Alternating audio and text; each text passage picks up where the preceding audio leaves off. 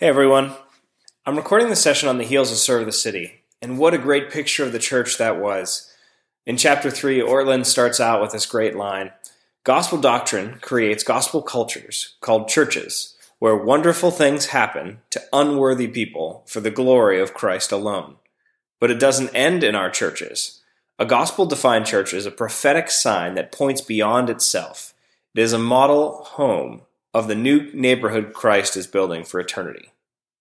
You know, as we served together this past weekend, uh, we were able to work together and bless our neighbors. I've heard of more than one conversation that started with parents who were attending the Little League game on the field nearby on Saturday who were asking who we were and why we were serving. Some of them even shocked that a church would be serving like that.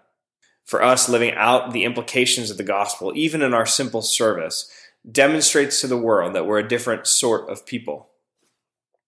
This chapter highlights the important reality that God is actively redeeming our lives in the here and now through giving us a new heart and a new life, and in the life to come with a new heavens and a new earth, which gives us an eternal perspective that Paul says makes our current sufferings incomparable to the future glory. For us as leaders in community, I want to draw out two points.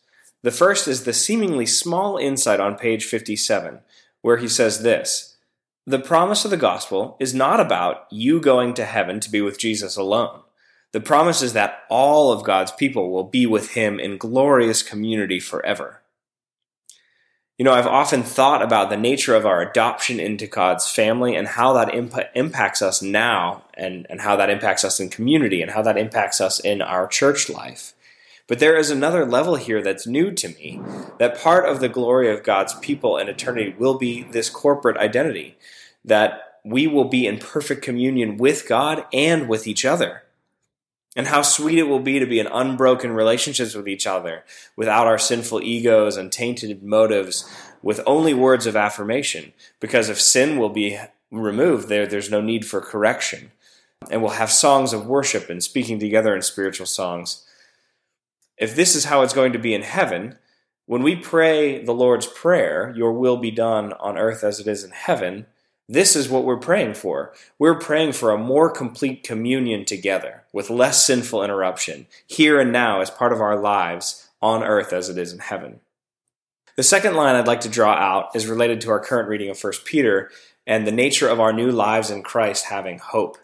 A quick study on hope in the New Testament shows dozens of connections and exhortations between our new life in Christ and a new hope. I'm thinking specifically of Galatians chapter 2, uh, where Paul writes this Remember that you were at one time separated from Christ, alienated from the commonwealth of Israel, and strangers to the covenants of promise, having no hope and without God in the world. But now, in Christ Jesus, you who were once far off have been brought near by the blood of Christ. For he himself is our peace, who has made us both one and has broken down in his flesh the dividing wall of hostility. In the rest of Galatians, Paul continues to speak of this new hope that we have, both individually and collectively, with implications for us in this life and in eternity. It is the same hope that Paul says that he has, which has put him on trial as he stands before Caesar. And it's the same hope that Peter says should mark the way that we live our lives, personally and collectively. So I, I pray that we will continue to place our hope in Christ as our salvation. Would you please pray with me now? Father, thank you for the good news of the gospel. Thank you for loving us, not only forgiving our sins and making a way for us to be in restored relationship with you, but then to give us furthermore adoption into your family and give us brothers and sisters from every tribe, tongue, and nation. I pray, Lord, that we would see more of your kingdom in our midst.